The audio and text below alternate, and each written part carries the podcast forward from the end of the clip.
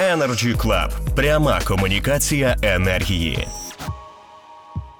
Перше коло обговорення у нас завершує Іван Григорук, віце-президент Енерджі Клаб. Прошу, пане Іване. Доброго дня, колеги. Хочу вам сказати, що жвавий інтерес до систем накопичення, регулювання електричної енергії у нас в Україні вже це є факт.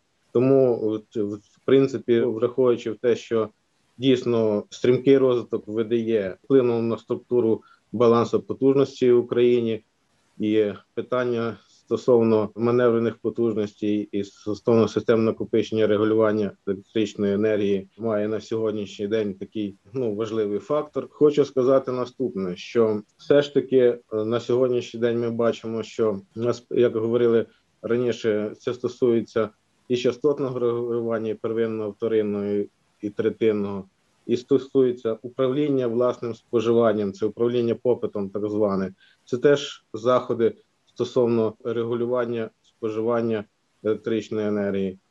Також я хочу вам сказати, що самі системи накопичення електричної енергії, в принципі, незалежно від якого виду, чи це літій-іонні, чи іншого виду, найбільш важливі це системи автоматизації управління систем накопичення енергії. Це релейний захист і пожежна безпека. Це основні вимоги до роботи і безпеки систем накопичення енергії в об'єднаній енергетичній системі.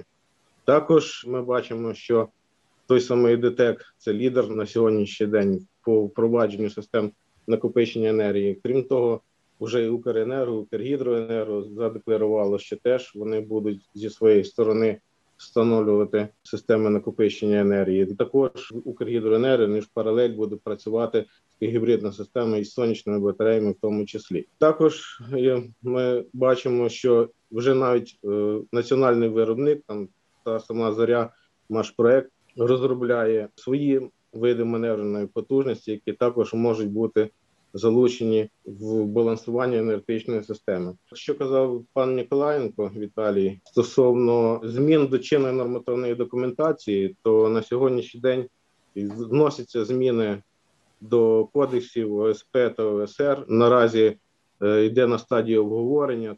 Я вважаю, що, напевно, може в найближчому часі ми побачимо вже погоджені зміни до, до кодексів, це якраз стосується до систем накопичення і впровадження електричної енергії. Також наступним кроком буде впровадження змін до правил влаштування електроустановок, також в тому числі правил технічної експлуатації, С О У та інше. Дійсно буде мінятися технічний глосарій, тому що раніше казали наші доповідачі, що ми не розуміємо, що таке є система накопичення енергії, що воно таке, як її ідентифікувати. І е, також дійсно питання впровадження, гармонізації, адаптації європейських стандартів в Україні.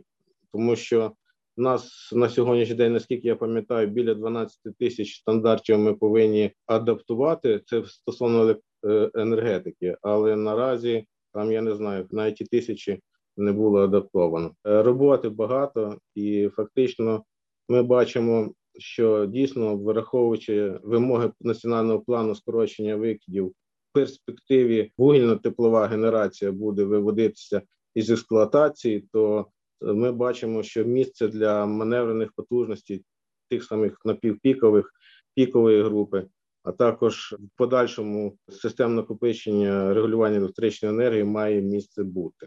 Дякую. Дякую, пане Іване. Енерджі Подкастс про енергетику в Україні та світі. Актуальні новини, думки провідних гравців ринку, коментарі експертів. Енерджі Подкастс.